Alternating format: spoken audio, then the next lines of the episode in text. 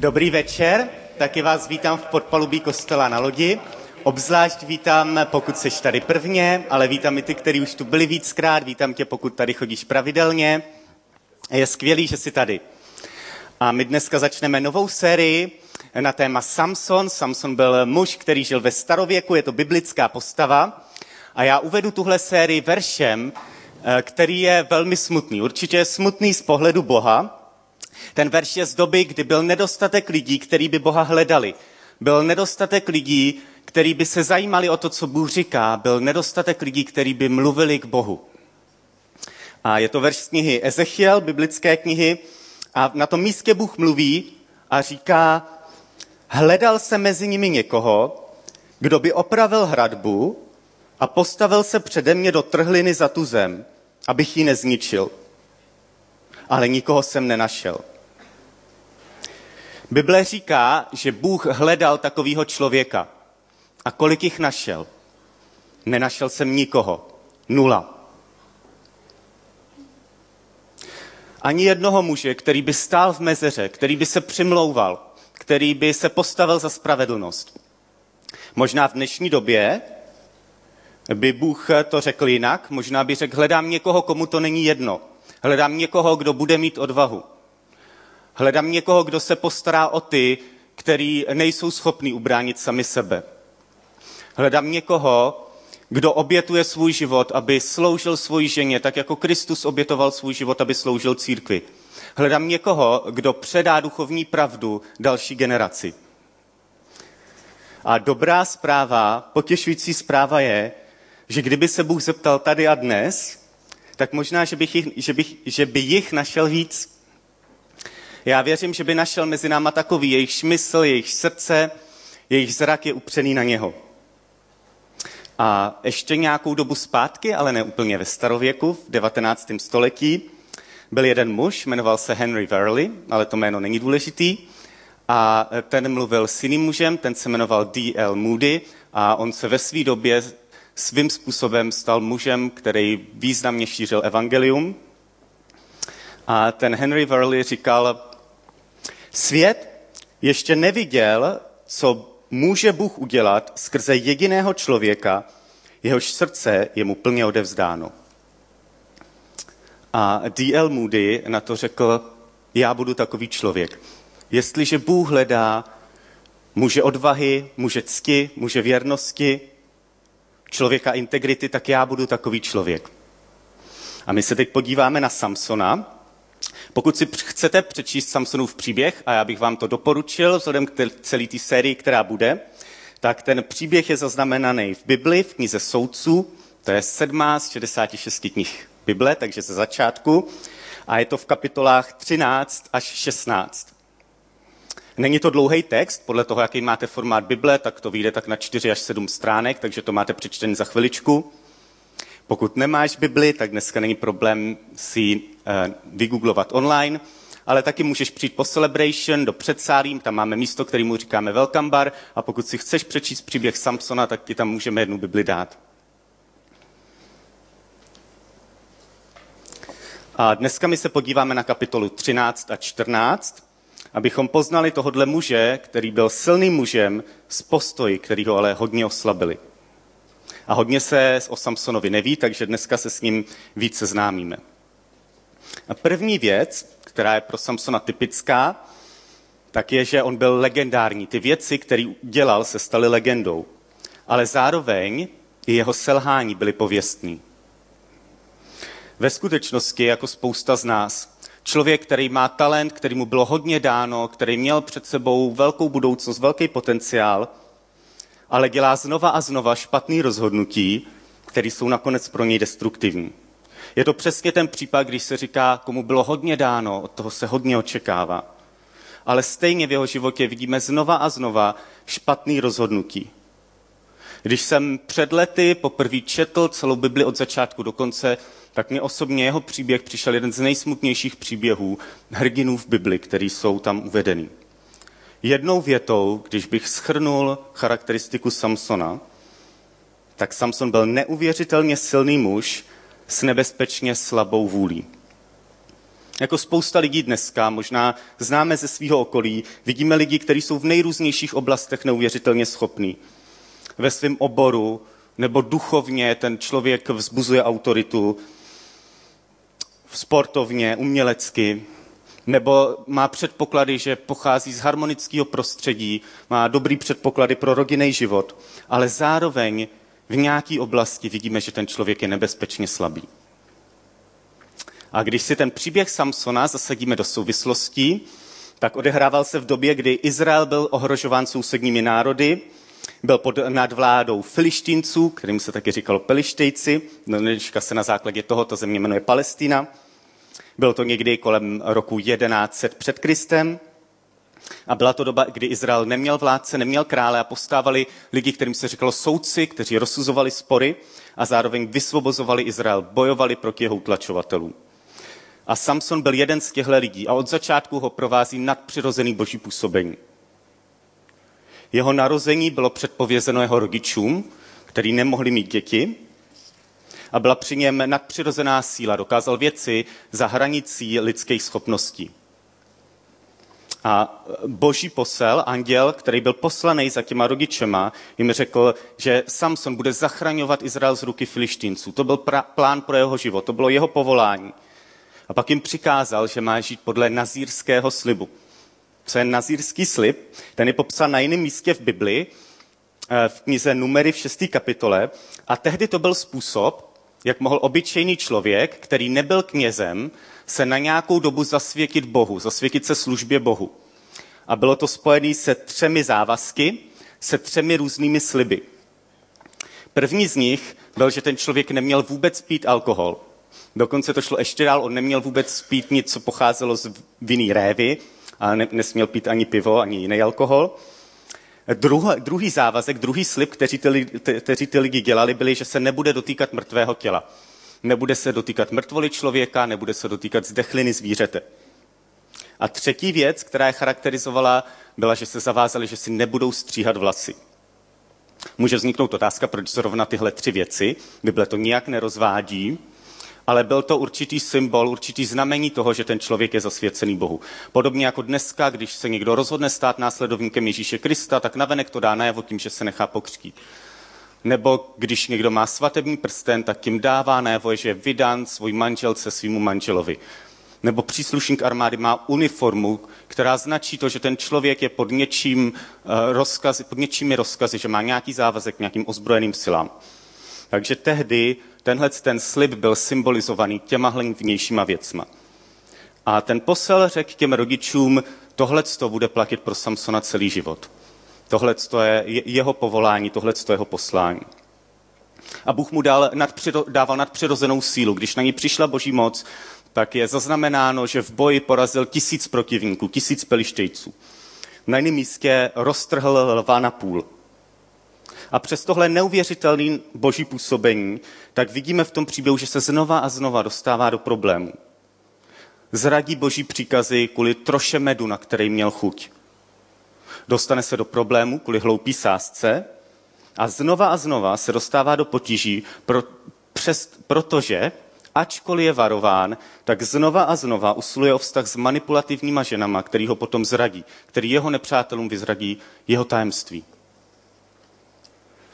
A často vidíme kolem sebe lidi, kteří měli navíc, kteří mohli dosáhnout víc, ale něčím zničili nebo hodně poznamenali svůj život. Možná pasivitou, možná zahálkou, možná závislostí, možná destruktivními vztahy, možná dluhy, možná usilováním o hloupý cíle. A Samsonův život nám ukazuje tři konkrétní postoje, které můžou ze silného muže udělat slabocha. A první z nich je žádostivost nebo chtivost, ve vztahovém nebo v sexuálním kontextu se to dá nazvat chtíč. To je postoj, který říká, já to chci, já to dostanu, já zatím půjdu za každou cenu, já to musím mít. A není úplně důležitý, o jakou věc tu chvíli jde, jestli jde o zisk, jestli jde o peníze, jestli jde o povýšení, jestli jde o nevhodnou partnerku, o kterou člověk usiluje, jestli jde o chvilkovou touhu si něco užít, ale je to něco, kvůli čemu člověk ztrat, ztratí logiku. Něco, kvůli čemu poruší svoje zásady a jde zatím bez ohledu na okolnosti. A právě tohle uvidíme, že se stalo Samsonovi. Ten příběh je v, v kapitole čtrnáct knize Soudcům. Na začátku píše se tam, Samson se stoupil do Timny a mezi filištínskými dívkami si tam vyhlédl ženu. Když se vrátil, oznámil svému otci a matce. Vyhlédl jsem si v Timně jednu filištínskou dívku, teď mě s ní oženíte. Co on udělal, tak bylo, že opustil Soreu, kde bydlel, a šel šest kilometrů daleko na nepřátelský území do města Timna. A tam viděl ženu, která pro něj byla zakázaná, protože Bůh jim tehdy přikázal, neberte si ženy, které neuctívají Boha. A on zapomněl na všechno, co, na všechny své závazky, na všechno, co Bůh řekl, a říkal, tuhle chci, tahle se mi líbí. Ačkoliv ho varovali jeho rodiče, ačkoliv ho varovali lidi kolem sebe, tak on říkal mě, nebo on měl postoj, mě jedno, co říká Bůh, je mi jedno, co říkají moji přátelé, je mi jedno, co říkají rodiče, je mi jedno, co je správný a moudrý, já ji chci.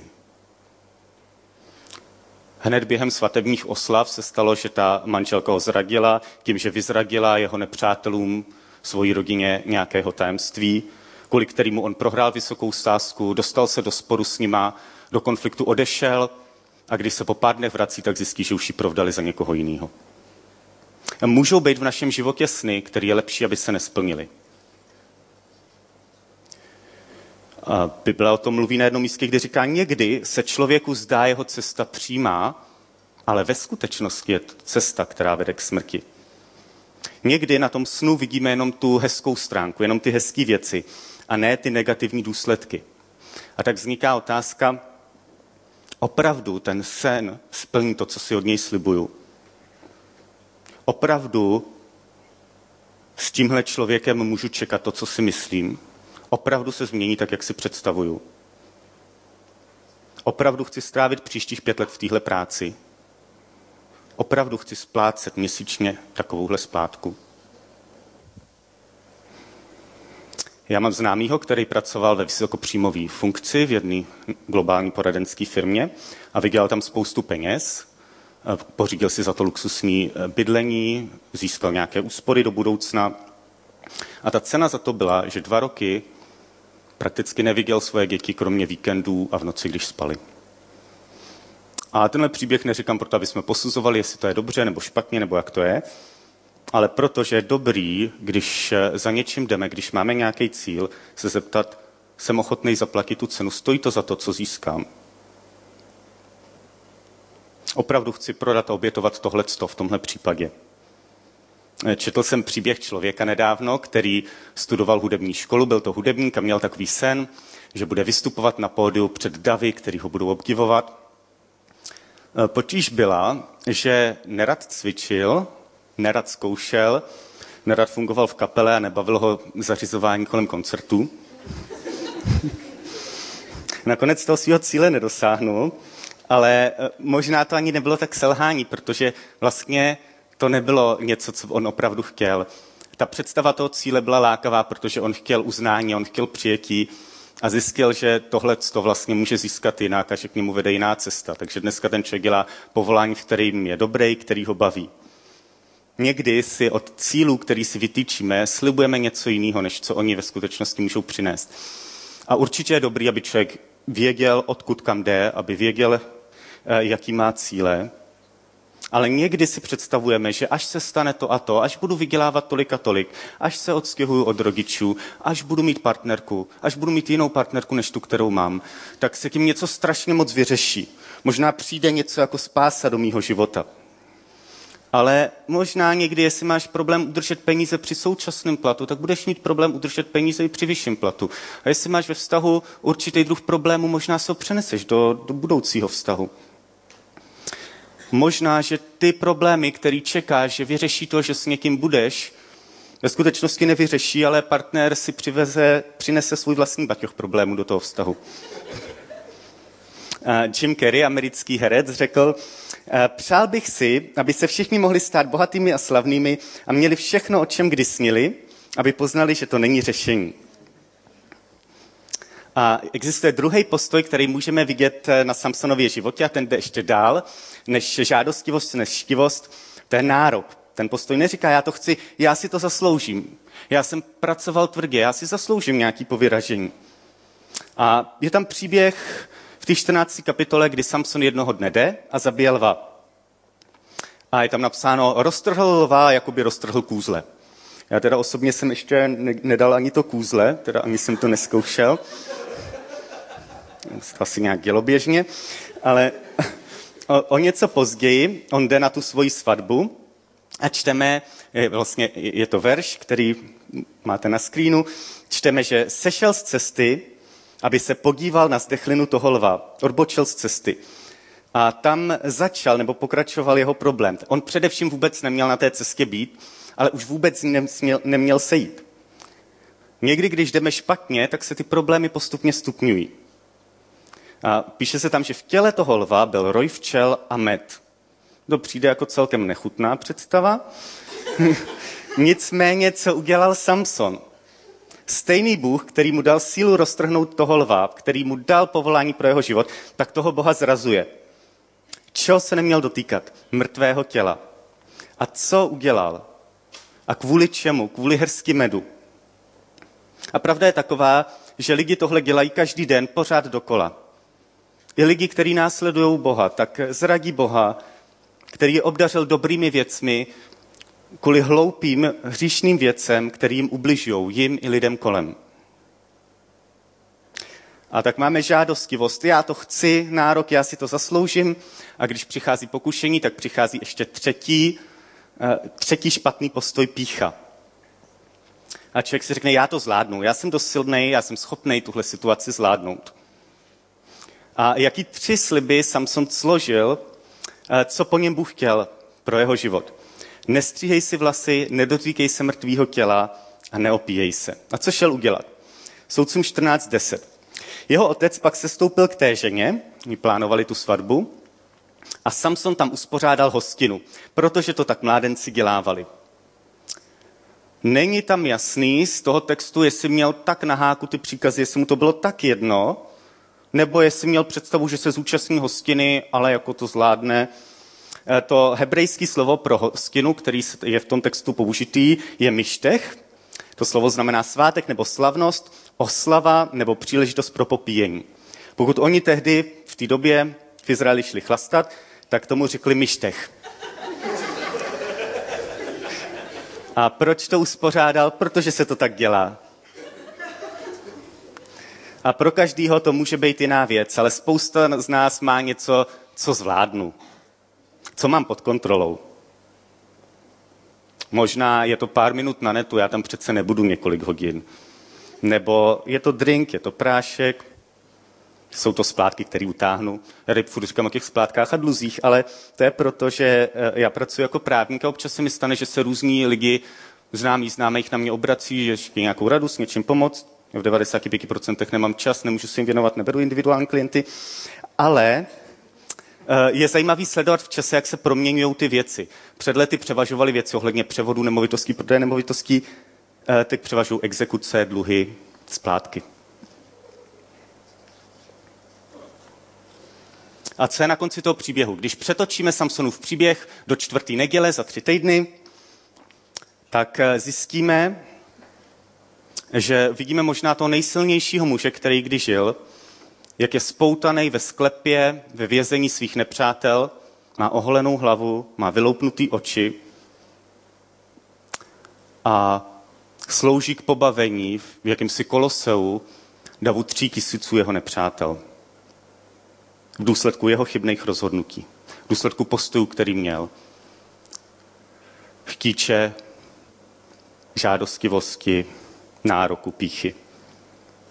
A asi není hrozící scénář našich životů, že skončíme ve vězení s vyloupnutýma očima, ale může se stát něco vlastně horšího.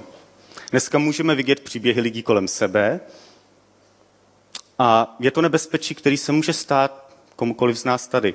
Že člověk se po letech, když přetočíme náš život, podívá zpět a vidí zničený vztah, zničený majetek, ztracený v exekucích, vyhazov. Koukneš se zpět a když budeš upřímný, řekneš, hm, převážně to byla moje chyba. Odcizený rodiče a děti. Možná něko, někdo, na kom ti záleží, už nebude mít zájem tě vidět kvůli řetězci tvých chybných rozhodnutí. A může přijít čas, kdy tvůj soukromý život se stane veřejným a ty nebudeš chtít jít mezi svoje známí kvůli tomu, co o tobě budou vědět. A víckrát jsem zažil tu situaci, že někdo říkal, nemůžu uvěřit, že tohle se mi stalo. Nemůžu uvěřit, že tohle jsem udělal. Já si pamatuju na tenhle moment v mém vlastním životě, kdy jsem si říkal, tohle bych přece neudělal. Ale nemusí to tak skončit. Pokud jsi následovník Ježíše Krista, pokud následuješ Ježíše, tak Bible říká, že je v tobě duchovní síla, je v tobě Boží moc. Ak jsi prošel čímkoliv, ak jsi zkazil cokoliv, tak můžeš být proměněn, můžeš být obnoven, může přijít změna. A můžeš nakonec působit změnu kolem sebe v tomhle světě. Můžeš se stát tím člověkem odvahy. Tím člověkem, který má duchovní sílu, který pomáhá druhým, který brání ty, který se nemůžou bránit, který je dobrým otcem, který je vzorem dalším lidem. Bible říká, že toho můžeš dosáhnout navzdory tvýmu současnému vztahu. A říká, jak, co je předpokladem, pokud se přestaneš snažit vlastní silou.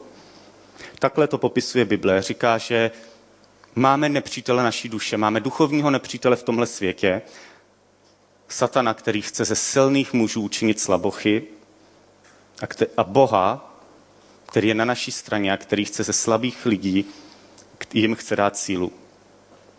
A ten Bůh říká, že sloužíme takovému Bohu, který říká, že opravdu silnými se staneme, pokud si přiznáme, že jsme slabí a zranitelní. Pokud řekneme, potřebuji Bože tebe, potřebuji tvoji sílu. Satan chce, aby tvůj potenciál, který máš, se vyčerpal na blbostech, který tě zničí. A Bůh tě chce osvobodit a pozvednout. A místo těch tří postojů, který člověka oslabujou, tak se podíváme na tři postoje, který činí slabýho člověka silným. Ten první postoj říká, chci Boha. Chci Boha, potřebuju ho, potřebuju jeho sílu, potřebuju, aby jeho slovo bylo v mém nitru. Chci, aby vedl moje kroky, aby mě Boží duch usvědčoval z hříchu, aby mi ukazoval správnou cestu. A na to se dá namítnout, no ale není to takový to náboženství, taková ta berlička pro ty slabý lidi. Jo, přesně tak. Protože ve skutečnosti jsme všichni slabí a zranitelní. Co když tenhle svět je jako vřava, kde dopadl granát a všichni jsou zranění? A pak mají výhodu ty, kteří si to přiznají a chopí se ty pomocné ruky. A tak jsem slabý a potřebuju si přiznat, že jsem zranitelný a že potřebuju sílu od Boha. A my někdy máme ten postoj, já si to zasloužím, já mám nárok, vlastně Bůh něco dluží mně kvůli tomu, co se mi stalo v mém životě. Ale Bible říká něco jiného. Bible říká, že my dlužíme Bohu. Dokonce jde tak daleko, že ten postoj, který vede k síle, který vede k záchraně, tak z ní zasloužím si smrt. Bible říká, že hřích má svůj důsledek, má svůj následek, má svůj odplatu a tou je smrt. Že všichni zhřešili a každý se zpronevěřil nějakým způsobem proti Bohu.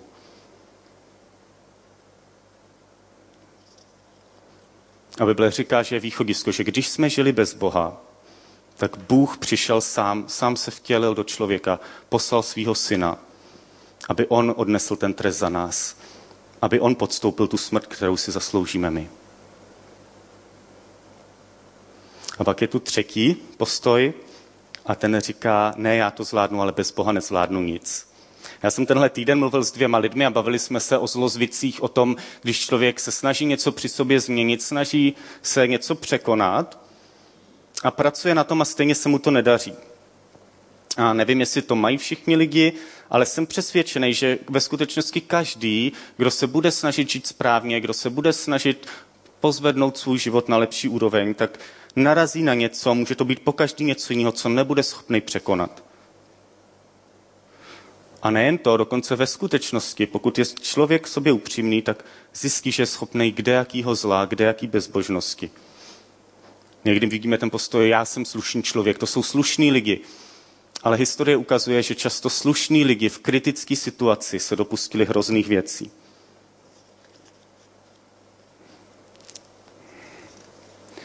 A já si pamatuju, jak po jednom svým osobním velkým selhání jsem si říkal, já už radši o ničem nebudu říkat, že tohle bych nikdy neudělal. Jako samozřejmě, že si to pořád říkám o některých věcech, ale už s tom mám větší respekt a větší rezervu. Protože ve skutečnosti jsem příliš slabý, abych bez Boha neselhal. A možná je tady někdo, kdo si v tomhle bodě říká, nebo kdo si potřebuje přiznat před Bohem, jsem slabý, bez tebe to nezvládnu. Nebo někdo, kdo si potřebuje přiznat svoji chybu i před někým blízkým, někomu, koho věříš, požádat o pomoc. Potřebuji někoho, kdo se mnou bude ten problém sdílet, kdo se se mnou bude modlit. Bible k tomu má dvě místa, k těmhle postojům. První je v Efeským šest deset a to říká, svou sílu hledejte u Pána v jeho veliké moci. A druhý místo říká, ale on mi řekl, stačí, když máš mou milost, vždyť v slabosti se projeví má síla. A tak se budu raději chlubit slabostmi, aby na mě spočinula moc Kristova. A nebo je tu možná někdo, kdo si říká, já jsem zašel daleko, já jsem to zkazil, já jsem to zničil. V tom případě gratuluju, protože tohle je první krok, první a nejdůležitější krok k Bohu, uznat, že jsem selhal. Tak jako já, tak jako každý, každý selhal. Bible říká, všichni zřešili a jsou daleko od Boží slávy. Ale kdo bude volat k Bohu, kdo přijme tu nabídku odpuštění, tak tomu bude odpuštěno a bude zachráněn. Na Bibli je hezký, že tam nejsou žádný nerealističtí superhrdinové. Pokud se podíváme na všechny ty postavy, které jsou tam jako hrdinové, které jsou dávaný jako vzor, tak kromě Ježíše, který byl Bohem, tak jakýkoliv člověk, kterým, který tam je, měl nějakou svoji černou komnatu, nějaký svoje hříchy, chyby a selhání. V Bibli vystupuje král Izraele David, který byl vzorem v mnoha věcech a říká se tam, že tohle byl opravdu muž podle Božího srdce, muž, který šel za Bohem a byla mu svěřená velká moc, byl mu svěřený důležitý úkol a David selhává morálně. Cizoloží s ženou, která je provdaná za někoho jiného a potom zařídí vraždu tohohle člověka. A přichází za ním prorok, který se jmenuje Nátan a vypráví mu příběh o muži, který měl velké stádo ovcí a přesto šel a připravil o ovci člověka, který měl jedinou ovečku. Já jsem byl u velkého selhání jednoho člověka a ten člověk znal tenhle příběh a vybavil si ho po tom vlastním selhání. A říkal, já nebudu čekat, já nebudu čekat, až přijde někdo jako Nátan a upozorní mě na to, co jsem provedl. Já nezměním to, co jsem udělal, ale nechci takhle pokračovat. Chci se smířit s Bohem, chci dát svůj život do pořádku a chci mu znova sloužit a žít pro něj. A Bible je velmi pozitivní, co se týká budoucnosti, co se týká plánu, co pro nás Bůh má. Bible říká, i když vy jste zlí, tak dovedete svým dětem dávat dobrý dary, čím spíš váš otec. A mluví o plánech nad naše pomyšlení, který Bůh pro nás má, ale je velmi negativní, co se týče stavu člověka, než k Bohu přijde. A ať si zašel jakkoliv daleko, v Bibli vidíme vrahy, vidíme tam lidi, kteří byli nevěrní, lidi, kteří podrazili ty, kdo jim důvěřovali, lidi, kteří byli slabí v situaci, kdy měli obstát. A tak se říká, kdo přiznává svou vinu a uvěří, že Ježíš za něj zemřel, bude mu odpuštěno. Není žádného odsouzení pro ty, kdo věří v Ježíše, kdo jsou v Kristu.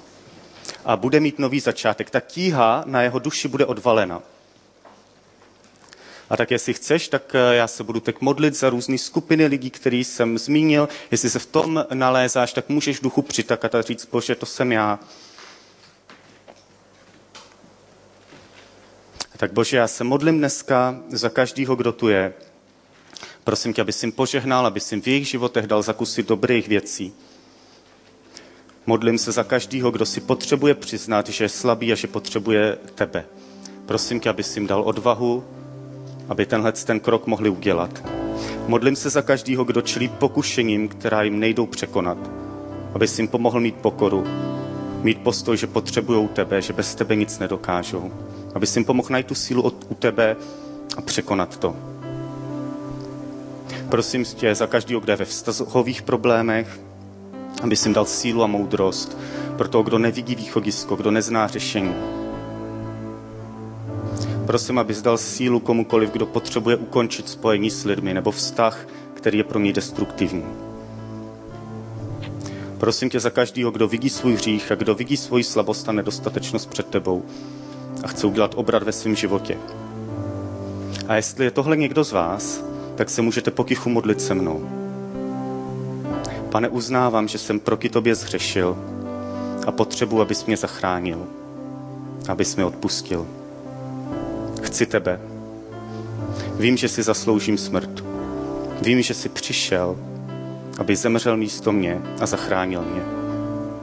Přijímám tvou oběť. Chci se ti podřídit a následovat tě. Děkuju, že mi dáváš odpuštění mých hříchů.